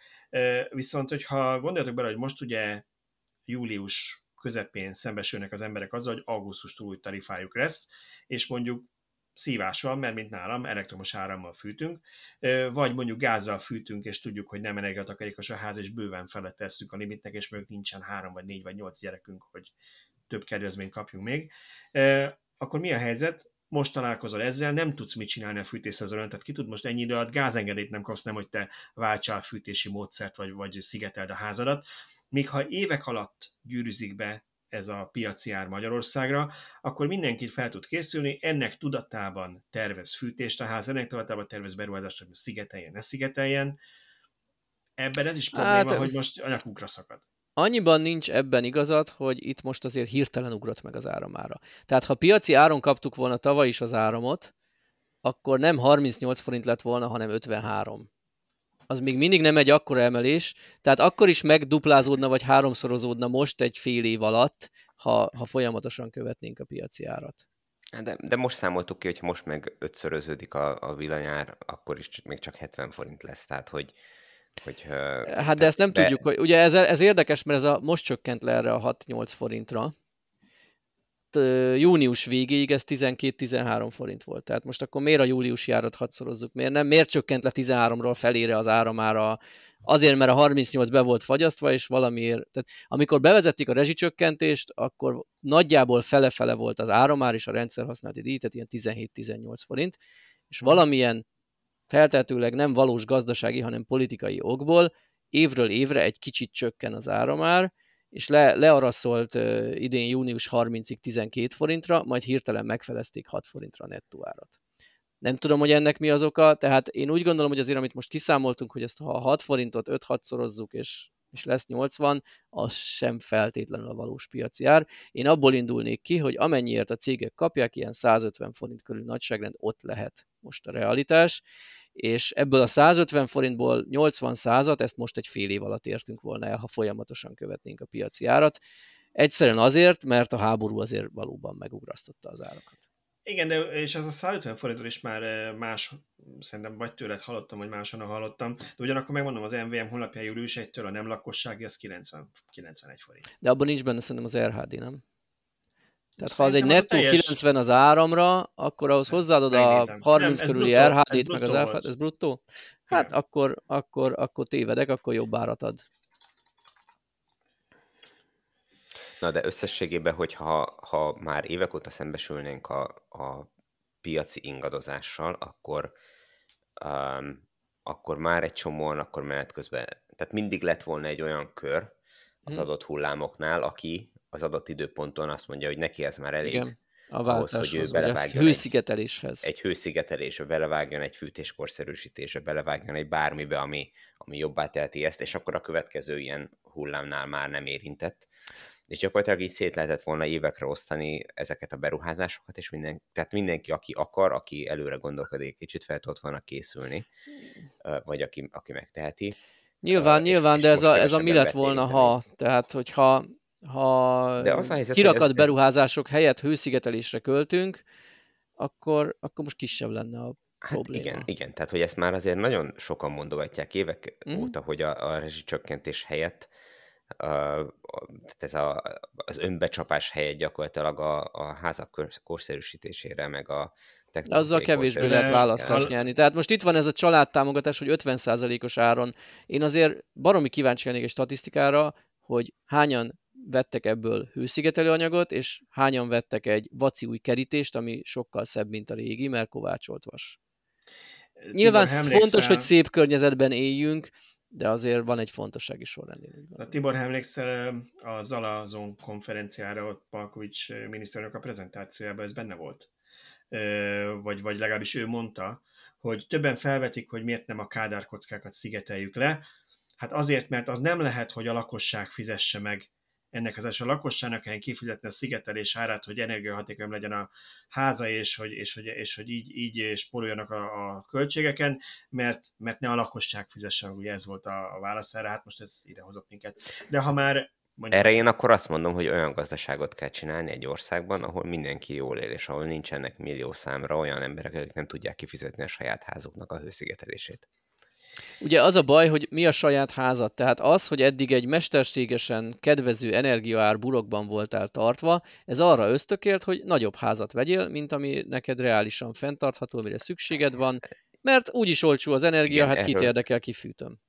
Igen, erről beszélünk, hogy egy alternatív valóságban próbálnak bennünket a szocializmus visszahozva gyakorlatilag ringatni bennünket. Ja, Milyen ha már politizálunk itt, azt hiszem ezt elsírhatom, hogy nekem az a legviccesebb, hogy folyamatosan jobboldaliként beszélünk a jelenlegi kormányról, pedig az intézkedései annyira baloldaliak, hogy az valami félelmetes, és nem is értem, hogy ezt, ezt még miért nem kattant át a közbeszédben, hogy miért nem hívjuk baloldalinak a kormányunkat. Független attól, hogy most a bal vagy a jobb oldal, a jobb ki mivel szimpatizál, de az intézkedések, amit hoznak, azt szerintem klasszik baloldali intézkedések. Tehát, Igen, hát ez a, a, az MSZMP központi bizottsága nem hozhatott volna szemrezsi csökkentés intézkedéseket, de hogy konkrét árakról beszéljünk meg, hogy gyorsan előkerestem, hogy ne logjon ez így a levegőben, tehát felmentem az MVM Next-nek a honlapjára, ezt bárki meg tudja tenni, rákeres, hogy nem a lakossági áram, ár MVM Next. Július 1-én változtak az árak, és itt szolgáltatási területeként van lebontva, hogy most EON területen lakik valaki, vagy Démász, vagy Elmű, tök mindegy, mert fillérek, szó szerint fillérek a különbség ezek között területek között. Én az elműt mondom most, mert az mégiscsak Pest miatt talán nagyobb, vagy több ember érint, ugye egy, egységesen. A1-es árszabás, amikor egész nap ugyanannyi az áramára, mondom jó, villamos energia ár 46,08 forint per kilovattóra, vannak a rendszer használati díjak még pluszba, az, de azok per csatlakozási pont per hó, tehát az mondjuk van egy fix 120 forint, meg van egy 23,4 forint elosztási díj, bla bla bla, így mennek szépen le a tételek. A vége az utolsó sor áfával növelt forint per kilovattóra árak 90,2249. Uh-huh. Ez az 90 forint, ami egy két és félszeres a jelenlegi lakossági rezsicsökkentett árhoz. Amire képest. valószínűleg senki nem keresni a kötelet otthon, hogy melyik fára Így van, nyilván nem, azt nem mondom, hogy jól, neki, de, de ez nem de mégse 250 forint. forint. Igen. Igen. Na, hát lehet, minden... hogy a 250 forintnak ez volt a lényege, hogy mikor a 90 forintot bevezetik, akkor azt mondta, hogy Ja, Ó, hát ez semmi. Tibor, most semmi. már lehetne valami kormányzati megrendelésünk, hogy elmész oda a marketingesnek, olyan ötleteid vannak, hogy ez, ezt egy YouTube, YouTube reklámba be lehetne tenni a háborús infláció mellé. Hát figyelj, Jó, én, uh, én, én, én nem... Minden esetre mielőtt vidámabb témákra térünk, nem tudom, tudunk-e olyat. Uh, én azért, én azért egy nagyon büdös, nagyon büdös telet látok magam előtt, mert úgy gondolom, hogy aki nem fogja bírni kifizetni a emelt gázt és villanyt, ő mindent hát, vagy nem akarja. tűzre fog, vagy nem akarja, mindent is a tűzre fog rakni. Tehát elő fogják venni a vegyes tüzelésű kazánt, akinek van, akinek nincs, az fog venni egy olcsó kandallót, akármit, hát ezt a, nyilván nem a épített kandallóra gondolok, hanem az ilyen egyszerű kis kájhát, amiben bármit, amit talál is éghető, vagy kevésbé éghető, azt mindent bele fog dobálni. Annak azért kell egy kémény. kémény. Annak kell egy kémény, hát azért sok házban még ez megvan, vagy majd Nekem itt a falon. Ugye, mert én amikor a tetőcserés építés volt, akkor én az új tetőre már nem építettem kémét, mert hát hogy Mekkora minek? hiba volt. Ugye? Most PET palackkal simán fűthetnél, mert ásványvízre azért telne. Tehát valahogy az nem drága a 120 forintos ásványvíz, csak a 90 forintos áram, mindegy, zárója zárva valamit még akartam mondani, de elfelejtettem, majd Balázs kivágja. Balázs nem vágja ki, de, de teljesen igazad van. Ugye most tűzifa kiviteli stoppot is elrendeltek, tehát bár én azt most hallottam, valaki mondta, hogy a tűzifárak is horror magasak, akivel erről beszélgettem, szóval simán elképzelhető, hogy az emberek, ugye, mert mi eddig arról beszéltünk, akkor ezt talán így zárhatjuk, hogy, hogy logikailag nem értünk egyet ezzel a történettel, vagy én nem értek egyet olyan szempontból, hogy ha kevés a gáz, akkor ne arra motiválják az embereket, hogy fűtsék gázzal, mert az árammal még jobban megizélünk, hanem, hanem akkor, ha lehet, akkor ne gázzal fűtsön, aki, aki meg tudja oldani. Most ehhez képest ugye afelé az embereket, és ugye ez a, ez a probléma ezzel az egésszel, de a környezetvédelmi vonaláról még nem beszéltünk természetesen, hogy ha most hirtelen mindenki tűzifával kezd fűteni, meg visszakapcsolják a Mátra erőművet, akkor ugye az nem biztos annyira jót fog tenni a, az emberek egészségének, de hát ez már most nyilván, ha Jó. valami fűteni kell, akkor 20 adagos kérdés. Jó, hogy mondod a Mátrai erőművet, igen, ezt szerettem volna mondani, ami kiment a fejemből, hogy globális energiatermelési szinten is lesz egy ilyen, vissza a lignittel. Mert most pont majdnem írtam róla, miatt ez a rezsicsökkentés megtörtént, valamelyik portálon olvastam egy cikket, hogy egy hétig karbantartás miatt egyáltalán nem ment a mátrai erőmű, ezért szénmentesen működött az ország, és észre se vettük, a rendszerirányító se feküdt meg. Hát most pont a másik irány jön, hogy a leállított, leállítani tervezett blokkokat a Mátrai erőműnél, amit csak lehet, azt újra megtöltenek lignittel. Ez a terv hagyd mondjak olyat, amilyen utálni fognak engem páran, hogy én ezzel csak azt tudom mondani, hogy nem értek egyet. Sőt, én azt mondom, hogy azzal is egyetértek, hogy ha rövid távon Európa visszakapcsol akár szénerőműveket, mert valamivel meg kell oldani az orosz gáz kiesését. Abban a, azzal a megkötéssel, hogy ez egy rövid távú, egy-két-három éves történet, és százezer százalékra pörgetjük fel a megújulókra történő átállást, hogy közép és hosszú távon ezzel váltsunk ki mindent. Amire én látok jeleket az EU különböző kommunikációja és, és onnan szivárgó információk alapján, hogy mivel próbálják meg majd az orosz gáz kiváltani, de az teljesen biztos, hogy nem lehet most télig, a következő, nem tudom én, két hónapban annyi napelemet és akkumulátort és hidrogén gyártó telepet telepíteni Európában, hogy, novemberig kiváltsuk az orosz gázt. Tehát valamit csinálni kell rövid távon. Így van, nyilván rövid távon tolerálható a Mátrai erőmű újraindítása, de ami talán még fontosabb, ami eddig Magyarországon kommunikációban nem hangzott el, hogy most takarékoskodnunk kell. Most ezt a telet mindenki húzza ki, hogy ne 28 fokra, csak 23-ra fűtse a lakását, mert, mert a szomszédban háború van, és, és még mindig jobb, hogy nálunk nem háború van, csak egy kicsit hűvösebb. Ezzel gyönyörűen uh, még... Bocsánat, akkor nem zárom le, mondjad. ne, csak hogy, hogy egy dologról nem beszéltünk még, ugye nagyon sokan, vagy nagyon sokáig uh, sokan nem ruháztak be napelemekre, mert hogy hát mikor térül ez meg, hamarabb tönkre megy a napelem, mint hogy, uh, hogy, uh, hogy megtérülne. Zárójelmi eddig sem volt igaz. fölösleges az egész. Igen ugye ami abból adódott, hogy hozzá voltunk szoktatva a mesterségesen fixen alacsonyan tartott energiaárakhoz, ami mellett tényleg nem volt akkora nagy szuper biznisz a, a, a napelem. Egy, nem, nem hülyeség, de, de, de nem volt egy látványos dolog, ami rengeteg embernek a, az, a, az az időtáv, amiben előre tud gondolkozni, az nem 8-10 év, hanem, hanem sokkal-sokkal rövidebb idő, és, és ugye aki, aki nem tudott 8-10 évben gondolkodni, az, az nem értette, hogy, mi, hogy sokan mások miért raknak fel a, hát a háztetőre. Na most eljött az a pont, amikor, amikor egyszer csak majd nagyot fog ugrani a, az áramszámla, és így már a napelemes rendszereknek a megtérülése az sokat rövidül, illetve akinek napeleme van fönt, azt nem is igazán érinti remélhetőleg, bár a részletszabályokat ugye nem láttuk még. Nagyon reméljük, hogy a szaldós elszámolás miatt nem fogja érinteni a napelemes rendszerek, rendszer tulajdonosokat a, ez a limit, amit legalábbis le tudnak fedni a fogyasztásukból. Igen, én pont az adás előtt mondtam az uraknak, hogy én most a napelemes rendszer bővítését, eddig is gondolkodtam rajta, miért meglett az autó, de most már elhatároztam, és én azt számoltam, hogy ha az most általunk itt tárgyalt áramárak lesznek érvényben, vagy ez a sáv, ez elég tágsáv, 250-en nem számoltam, azért ennyire nem őrültem meg, de akkor gyakorlatilag azt nézem, hogy a napelemes rendszerek bővítése valószínűleg egy 3-4 év alatt megtérül, miközben a rendszerek 25-30 évig fognak valószínűleg üzemelni, és nyilván utána is üzemel, csak már a teljesítmény csökken a napelemeknek, tehát mindenképpen rövid távon is megtérül az, hogyha én bővítem a napelemet. Én vagyok olyan helyzetben, hogy a megtakarításaimat felélve, tehát nem azért, mert én most leakasztok ennyi pénzt, meg tudom kvázi finanszírozni előre, bár nem örülök neki, de nem mindenki tudja ezt megtenni. Szóval Na nézzük, mi történt még a héten. Vidámabb témák. Tibor viccből mondtad, hogy beszéljünk arról, hogy Kárpáti felmondott, vagy szeretnél róla beszélni. Hát ez egy, ez egy érdekes téma. Most, hogyha ha nem, nem lettek volna ezek az egyéb témák, akkor, akkor ez mindenképpen szerintem egy fontos, fontos hír lett volna, vagy Igen. igazából így is fontos hír, hogyha Teslát nézzük.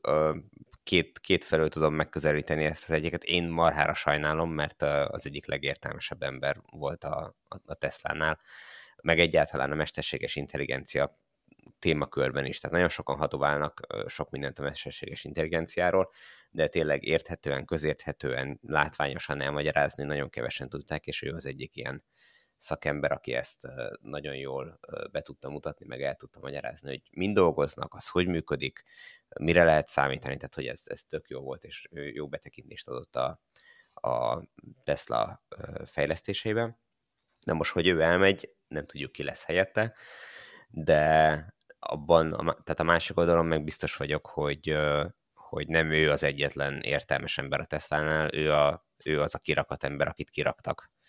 Mert jól tud nagy valószínűséggel nem fog most itt leállni az egész fejlesztés, csak azért, mert ő nincs ott. Már csak már azért, csak azért mert négy is. hónapja nincs ott. Egyrészt négy hónapja nincs ott, más, már csak azért is, mert ha ő ezt a feladatot kapta, mert jó előadó, hogy prezentálj, akkor valószínűleg lényegesen csökkent a fejlesztésekben valós munka, és lehet, hogy neki egyébként épp ez fájt, hogy ő szeretne inkább visszamenni, kutatni, fejleszteni akármi, nem pedig állni a színpadon és beszélni róla, hogy igen, a ő, csapatom ő, mit fejlesztett. Igen, na ez az ő, ő az, ő az AI, vagy hát mesterséges intelligencia csapatnak volt a vezetője, ami egy a egész autopilot csapaton belül. Nyilván egy abszolút kulcs fontos terület, és iszonyat nagy koponyát vesztettek. igen, én is azt hiszem, hogy, hogy valószínűleg ezek az emberek kicsit jobban kirakadva vannak tévé, és ezért nagyobbnak tűnik ilyenkor a veszteség, mint ami, bár valóban mindenképpen nagy veszteség. Nekem úgy tűnik, hogy jó viszonyban válnak el, tehát én nem hiszem, hogy nem maradnak nyitva a kommunikációs csatornák, hogyha valami kemény problémával ütköznek, nem lehet őt felhívni, hogy segítsen, már nézzük át együtt. És, és kicsit arra emlékeztet engem, mint amikor J.B. Straubel felmondott. Én sokáig úgy voltam vele, hogy ha Elon Muskot holnap erüti egy repülő, vagy lezuhan a villamosa, valamelyik a kettő közül, akkor ha J.B. Straubel teszik be a helyére, mint a Tesla vezetője, akkor én tartom a részvényeimet, mert az akkor a, annyira intelligens, értelmes pasas, hogy én teljesen rendben leszek vele, a hővezető céget.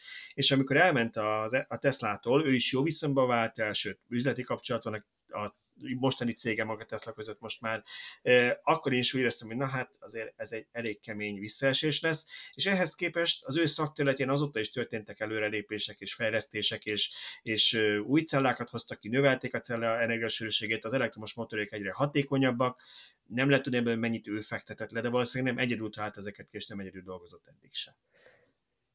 Pontosan, ezek, ezek kirakat emberek, kirakat pozícióban, de azért nyilván, hogyha jól csinálták, már pedig minden jel arra utal, hogy azért, azért jól csinálták, mögöttük egy nagy értelmes csapat dolgozott, és nem, nem csak az ő egyedüli agyszőleményük az, ami, ami látszik kívülről, hanem, hanem ennek a csapatnak a munkája, és amíg a csapat ott van, vagy a csapatnak a nagy része ott van, és működik, addig szerintem nem kell túlságosan aggódni. Hát meg kíváncsi leszek, hogy mivel fog foglalkozni utána, mert azért Igen, ő azt, azt mondta, tehát Twitteren annyit írt, hogy jelenleg nem egy másik céghez megy, hanem egyszerűen szeretne több időt tölteni a kutatással és a tanítással. Egyébként, ha, ha, ha belegondoltok, marha nehéz dolga lehet, mert uh, ő itt, mit tudom én, 30 évesen eljutott a, a, annak a, a vonalnak a csúcsára, ahova juthatott. Tehát ő a saját szakterületén ennél jobb helyre nem nagyon mehet. Igen. mint ahol volt eddig. Most innen eljött, hova megy?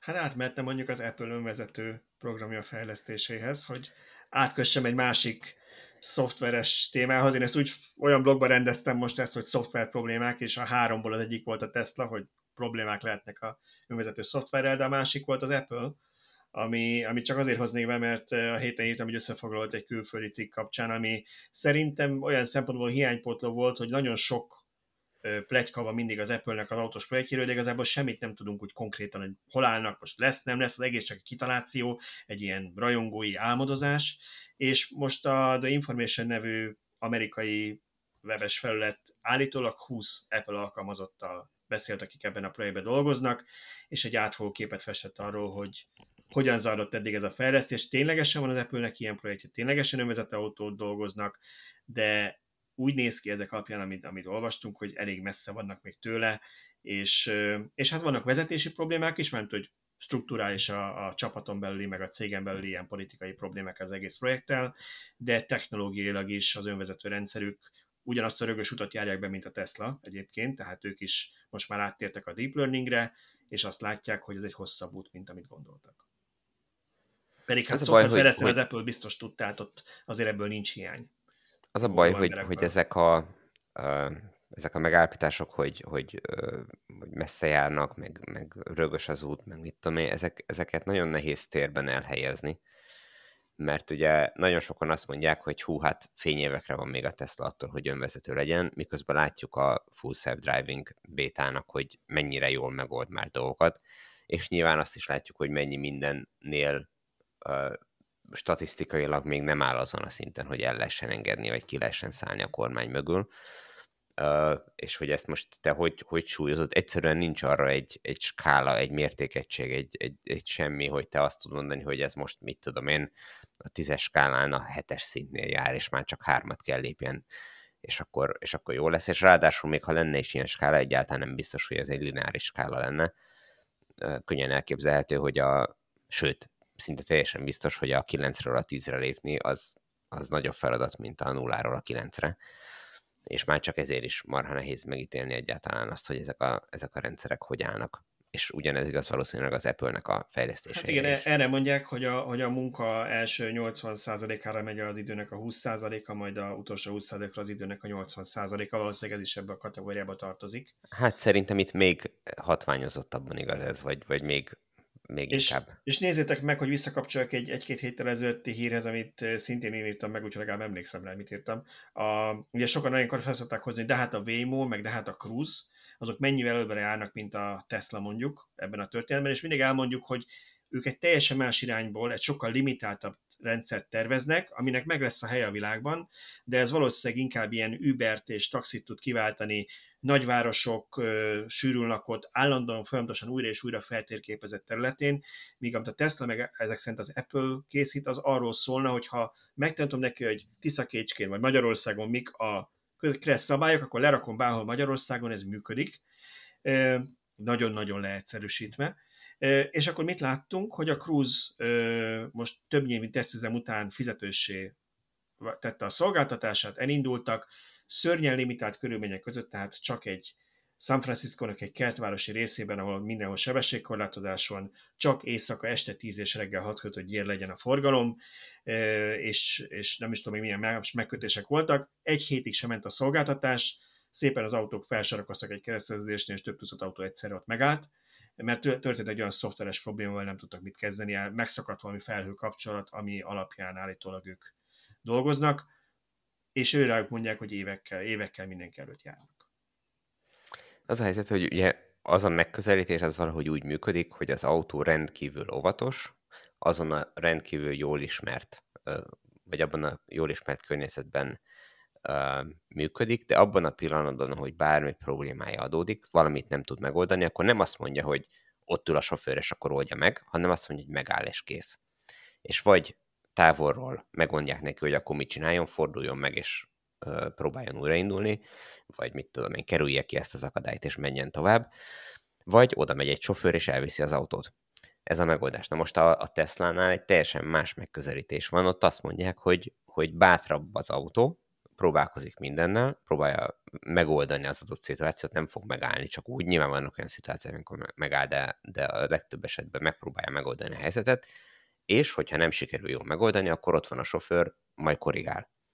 És ugye ezt érzékelik nagyon sokan úgy, vagy értékelik úgy, hogy a Tesla rengeteget hibázik. Azért hibázik, mert megteheti, hogy hibázzon, hiszen ott van egy élő sofőr az autóban, aki, aki korrigál, és akinek a korrekciójából majd a rendszer tanulni fog. Ezért, ezért tud bátran hibázni, és ezért is nevezik uh, szándékosan kettes szintű önvezetésnek. Nem azért nevezik kettes színnek, mert igen. az kevesebbet tud, mint mondjuk a Mercedesnek, az Audinak, vagy akármelyiknek a hármas szintű önvezetése, hanem azért, mert a, mert, mert folyamatosan sofőr felügyelete mellett kell, hogy dolgozzon a, a rendszer, vagy dolgozik a rendszer, amiből ő folyamatosan tud tanulni.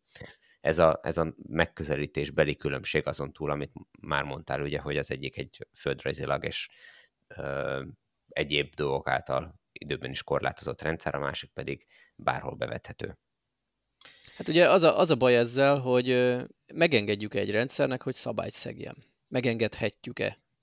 Ugye mondok egy tök egyszerű és veszélytelen példát, záróvonal, egy sáv, nem léphetem át Kressz szerint a záróvonalat, és még az se legyen szabálytalan, valamilyen betegség, akármi miatt kijön egy mentőautó egy házhoz, és ő már pedig nem fog parkolóját keresni, mert siet, megáll. A sofőrök szerintem száz százaléka meg fogja szegni a szabályt, átlépi a záróvonalat, nyilván alaposan körültekintve, lelassítva, araszolva, nem jön senki, ki fogja kerülni az álló mentőautót, és tovább megy. Na most, ha ott van egy vezető nélküli önvezető autó, akinek be van programozva, hogy már pedig a záróvonat nem lépjük át, akkor őt felteszi a kezét és megáll. Ellenben, ha ott ül a Teslában a járművezető, akkor lehet, hogy a Tesla is úgy dönt, hogy nem megy át, de akkor majd átmegy a járművezető, mert az övé a felelősség, viszont a stressz szabály megszegésének felelősségét az önvezető autó nem fogja bevállalni alapvetően. Szerintem ezen a szinten már túl vannak ezek a rendszerek, tehát pont, pont amiatt, hogy nem ö, mereven bekódolt szabályok alapján működnek, hanem, hanem deep learning-el, mesterséges intelligenciával, tanították ezeket a rendszereket, szerintem ezeket már rég megtanulták, hogy Na de hasonló, hasonló hiba ez az átgurulós top tábla, amit ugye betiltottak, vagy hogy is volt ez. Tehát az is hát olyan, hogy az emberek a... így szoktak átmenni, ezért megtanulta a rendszer is, aztán azt mondták, hogy hello. Igen, igen, igen, itt ez, ez abból fakad ugye, hogy Amerikában különböző szabályok vannak különböző államokban. Tehát Kaliforniában elnézik ezt, hogyha te csak mm. úgy lassítasz, és, és tovább Kali- Kalifornia stopnak hívják egyébként. Így van pont amiatt, mert hogy mondjuk más államokban meg ezt, ezt tiltott, vagy mhm. legalábbis vadásznak rá a, a rendőrök, és ott meg nem engedélyezett, tehát emiatt kellett a, a Teslának lépnie, hogy oké, okay, Kaliforniában lehet, hogy gurulgatunk, de, de máshol meg azt kell megtanulni, hogy igenis megállunk. Uh, ez, egy, ez egyébként egy rohadt nagy feladat lesz majd a, a Teslának is, meg mindenkinek is, hogy a helyi kis apró szabályokat is megtanulják, és, és ehhez lesz csak igazán szükségük rengeteg adatra, meg ehhez kell majd a dojo, hogy, hogy ezeket a, az adatokat, vagy a, a, a mit tenni, Magyarországról begyűjtött adatokat külön dolgozza föl, és Magyarország területére érvényesnek ö, tekintve ö, próbálja meg megtanítani a rendszert rá, és mindezt úgy, hogy ugye minden országra meglegyen, tehát, hogyha mondjuk az osztrák eljön Magyarországra, akkor az autója a magyarországi szabályok szerint viselkedjen, és ne úgy próbáljon viselkedni, mint egy osztrák. Ilyen szempontból viszont jobbak lesznek, mert simán lehet, hogy most én elmegyek egy olyan országba vezetni, ahol vannak ilyen apró kis nüansznyi különbségek, és nem készülök fel az adott ország változásaiból. Az autó meg Ki... tudni fogja. Képzeld el, amikor elmegy Rómába a Teslával, és akkor úgy fog vezetni, hogy itt Duda folyamatosan. Van, gyönyörű, és akkor elmegy Olaszországba, és nyomni fogja eszetlenül a Dudát. Esetleg a boomboxon kiabál kifelé a többieknek. Olaszul mi? Uh-huh, Gesztikulálni még nem tud, igen. Viszont hagyj hozzak ide még, még meg, hogy meglegyen a harmadik is ebből a csokortból, ami, amit én azért tartok fontosnak, mert Zsolt írt egy hírt nekünk arról, hogy a Volkswagennél szoftver káosz van, és borulhatnak a virányítós tervek. Én szerintem ez egy nagyon fontos hír volt a héten két szempontból, és ezért mindenképpen kicsit beszéljünk róla. Az egyik az a, az a rész, amit szerintem Zsolt cikke és tárgya, ugye arról van szó, hogy a Volkswagen a Cariad nevű, nevű lányváltába szervezte a szoftverfejlesztést, és ugye készül nekik a, a Trinity nevű prototípus, ez a SSP, vagy igen, SSP nevű új platform, nak az első példánya lesz, ami gyakorlatilag valamilyen szinten az MEB utódja, bár arról nem tudom, szó volt, hogy azt megszüntetik, de mindenképpen a következő generációs villanyos platform. Ettől várják azt, hogy beérnek más versenytársakat, és 2025 volt kőbevés, hogy akkor indul ez az új platform, és minden autó ezzel. És most úgy néz ki, hogy akkor a problémák vannak a Cariadnál, hogy ennek az egész szoftveres alapját adó rendszer nem lesz kész, és legalább két évet csúszni fog, és emiatt az Audi és a Volkswagen új típusai is két évet csúszni fognak, ami szerintem ebben a versenyben nem azt mondom, hogy örökké valóság, de egy elég nagy probléma lesz, hogyha 27 lesz abból a 25-ből.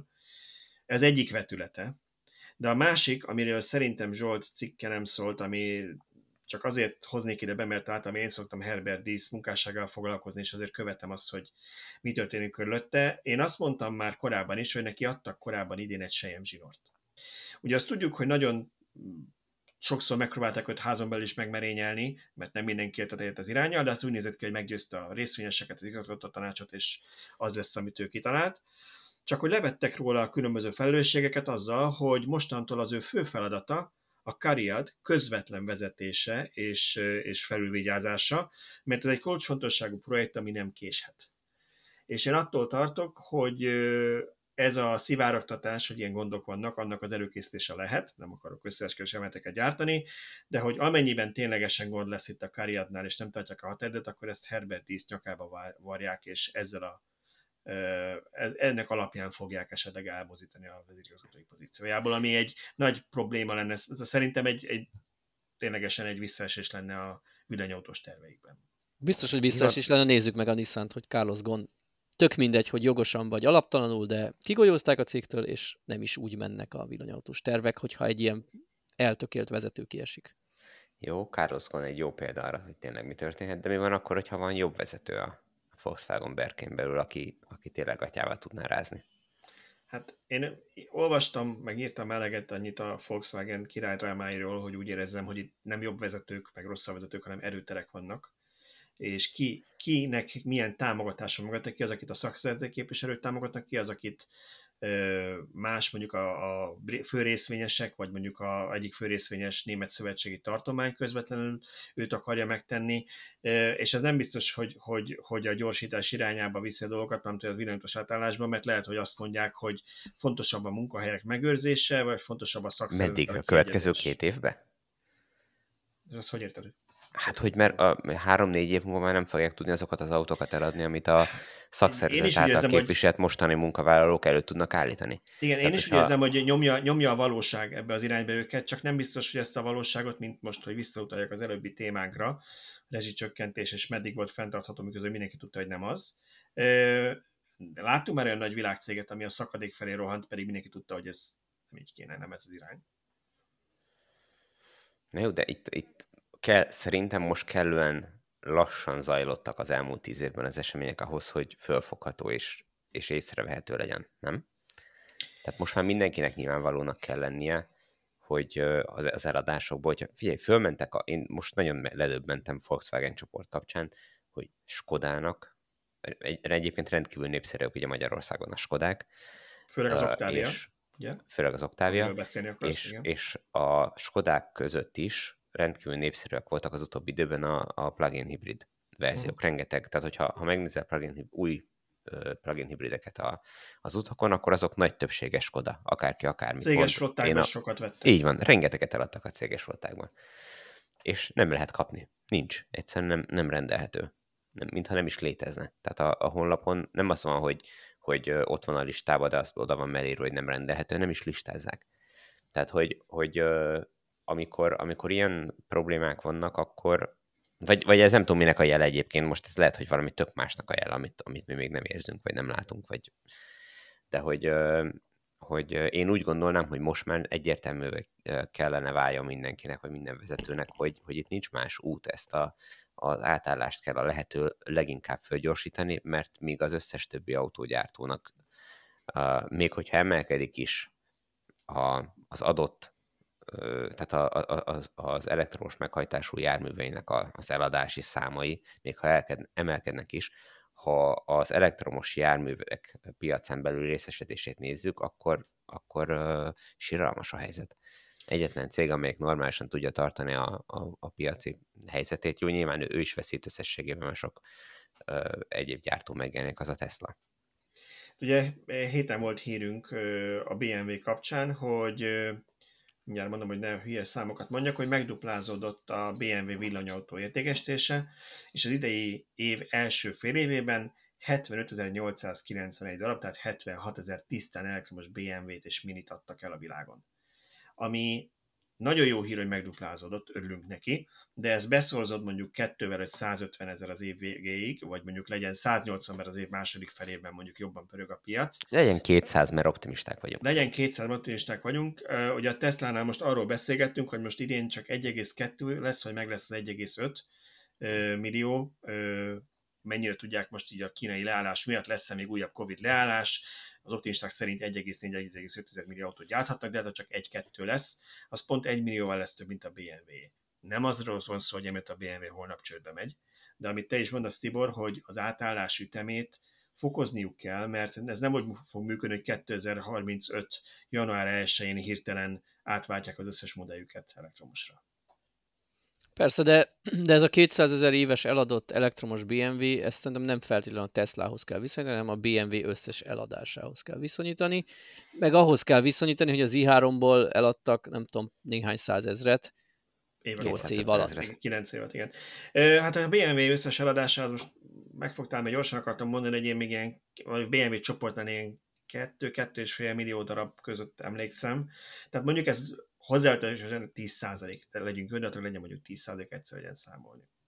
Igen, most csökkennek Igen. az egyéb autók, tehát meg lehet a 10 százalék. Igen, de, de, de ennél sokkal nagyobb lenne már az igény most is, jövőre még nagyobb lesz, és, és ez csak növekedni fog, és nem látszik az, hogy, hogy ö, ö, ezt tudnák tartani ezeket a lépéseket, tehát hogy, vagy ezeket a, ezt a növekedési ütemet. Mert a, a koreai autógyártóknál is, bármennyire kedveljük a, az autógyártókat, egyszerűen az az ütem, pont valószínűleg egyébként a népszerűségükből kifolyólag is, ez egyszerűen kevés.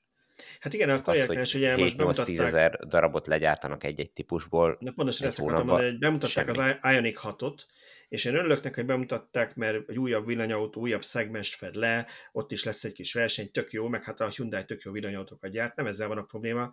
Ugye Elon Muskot szokták ekézni azzal, és persze félig meddig jogosan, hogy hát mennyit késik a Cybertruck, mennyit késik a Roadster, mennyit késik a Semi, és mindig azt szoktam mondani, hogy azért késnek ezek a modellek, mert nem erre fókuszáltak most, mert rohadtul felesleges kihozni még három típust, hogyha az ugyanazokat az aksikat zabálja fel, amiből helyette Model y vagy hármat gyárta, hármas gyártanának, hanem akkor inkább ezeket a tömegmodelleket gyártsák olyan mértékben, ahogy csak lehet, és a réteg modell, mert a személy is ilyen szempontból nyilván nem egy, abból nem évi egy milliót fognak eladni, meg nyilván a, nyilván a Roadster is egy réteg modell, valamilyen szempontból még a Cybertruck is, mert az Amerikába fog piszkosul menni, de nem biztos, hogy Budapesten mindenki azzal jár majd.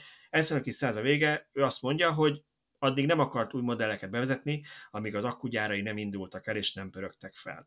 Ugye a Hyundai-nál most bemutatnak új modelleket, tök jó, de hát ilyen 10-20 ezreket vagy ilyen Igen, ez egy, ez egy érdekes kérdés, hogy, hogy megérte-e fejleszteni plusz egy-két-három modellt, hogyha úgyis csak két év múlva tudjanak, tudnak szállítani. Tehát amíg Ioniq 5-öt most nem mehetek be és vehetek meg viszonylag rövid idő alatt, addig addig miért kell költeni Ioniq 6-ra, így is úgy is megvennék. De ugyanakkor meg kell költeni ahhoz, hogy a, hogy a márka továbbra is népszerű maradjon, mert aki Ioniq 6-ot akar venni, ő lehet, hogy nem vett volna Ioniq 5-öt. Uh, igazából nem, nem tudjuk, hogy mik állnak a háttérbe, tehát például ugye volt a, a akkumulátor beszállítójuknál az LG-nél ez a uh, komoly fiaskó az elmúlt években, hogy, hogy probléma volt az akkumulátorral. Könnyen lehet, hogy mikor ők ezeket a fejlesztéseket beindították, akkor még ugye nem tudtak erről, és nem ezekkel a darabszámokkal számoltak, hanem mit tudom én, dupla ekkorával, vagy háromszor ekkorával, csak most az akkumulátor másba kell, és, és ezért nem tud fölpörögni a dolog. Nyilván, ha nem kell 80 ezer vagy 70 ezer konában akut cserélni, akkor gyárthatnának azokkal az akukkal annyival több új autót. Így van, tehát hogy nem tudjuk pontosan, hogy mi van a háttérben, de, de nagyon jól rávilágít arra, hogy, hogy ennél több autóra lesz szükség, és visszakanyarodva így a Volkswagenre, egyszerűen nem tudom megérteni, hogyha van olyan vezető, aki, aki azt mondja, hogy, hogy le kell állítani, vagy lassítani kell ezeket a fejlesztéseket, hogy miért akarja, hogy a vesztébe rohanjon a cég. Tehát mi előnye származhat abból, bárkinek is, hogyha szándékosan... Hát nem mindenki dolgozik, nyilván, gondolkozik módon. hosszú távon itt ez is. Nyilván, ez igen, is nyilván nem arról van szó, valaki, nem tudom én azt akarná, hogy bedőjön a saját cég, amin dolgozik, nyilván nem erről van szó, de mondjuk, de mondjuk arról szó lehet, hogy, hogy valakinek fontosabb az, hogy a szakszervezeti vezetőkkel kiegyezzen, és ők Németországban tartsák a gyártást, meg átalakítsanak a gyárakat, amivel nem biztos, hogy versenyképes lesz a gyár, vagy a cég. Tehát ilyen más, más szempontok vannak, amik felülírhatják mondjuk a váltás tempóját, illetve tartók. Hát igen, de itt, itt most nyilván a közül kell választani, hogy mondjuk lehet, hogy nem tudom, a munkahelyek száma 30%-kal csökken, mert a gyártás egy részét elviszik máshova, vagy mit tudom én, vagy teszem, az kevesebb munkahelyre van szükség, de akkor a 70% megmarad. Vagy, ha csődön megy a cég, akkor nem marad semmi.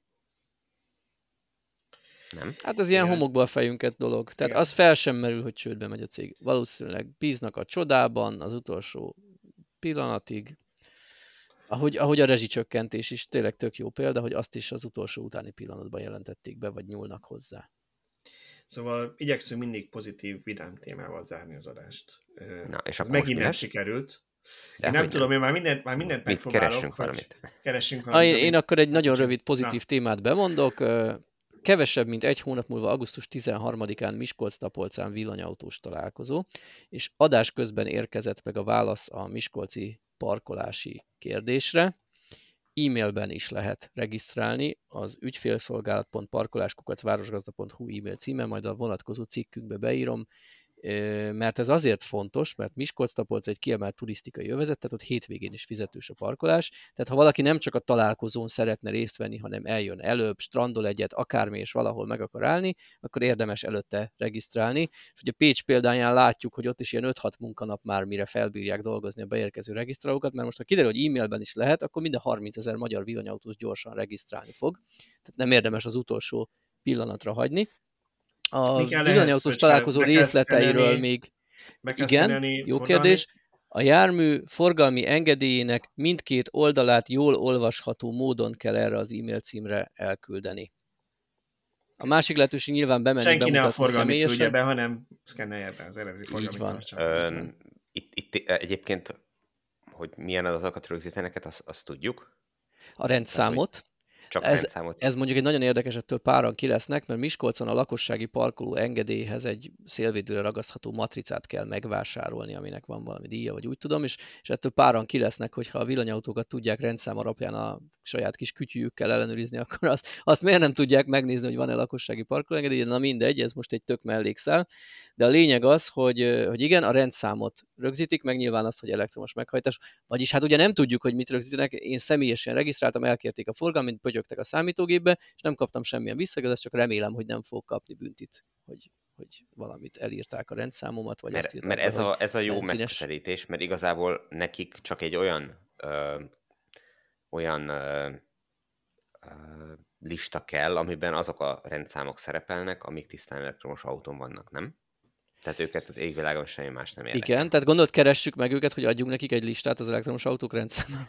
nem, nincs ilyenünk, úgyhogy nem tudunk adni, mert nincs ilyen listánk, adatokat. de akár lehetne is. Bárcsak, bárcsak, bárcsak ez, a, ez a történet az ilyen állami ö, csatornákon mennek keresztül, tehát mondjuk egy önkormányzat hozzáférne a BM központi adatnyilvántartásban a autókhoz, és akkor mondjuk a parkolőr látná, hogy az a rendszám alapján az autó Persze, ott a, ott a parkolőrnek nem, nem kell semmilyen személyes adatot vissza, vagy megadni, vagy megtudni. Ne, nekem ő begépeli a kis, a kis tabletjébe begépeli a rendszámot, amire visszajön egy válasz, hogy ez az autó itt parkolhat. Még meg se kell indokolni a parkolóőrnek azt, hogy mert vett jegyet, mert van bérlete, vagy mert tisztán elektromos. Tehát ez működhetne így is. Egyszerűen felvillan, zölden villanna fel a rendszám, hogy ő okés. Igen, hát ha már elszóltuk azzal a a történetet, hogy a zöld rendszámot kettészedjük, és a zöld rendszám magában nem elég, tehát tudnunk hogy, melyik, hogy a zöld rendszámból melyik elektromos, meg melyik hibrid. Mennyire zöld nem, az a zöld? És nem várjuk el a parkolót, hogy az autó alá másszon, hogy van-e rajta kipufogó, vagy nincs, és ami van, az csak díszből van föltéve valaki elmebeteg, és egy elektromosra föltesz dísz kipufogót, nincs, nincs fölrakja.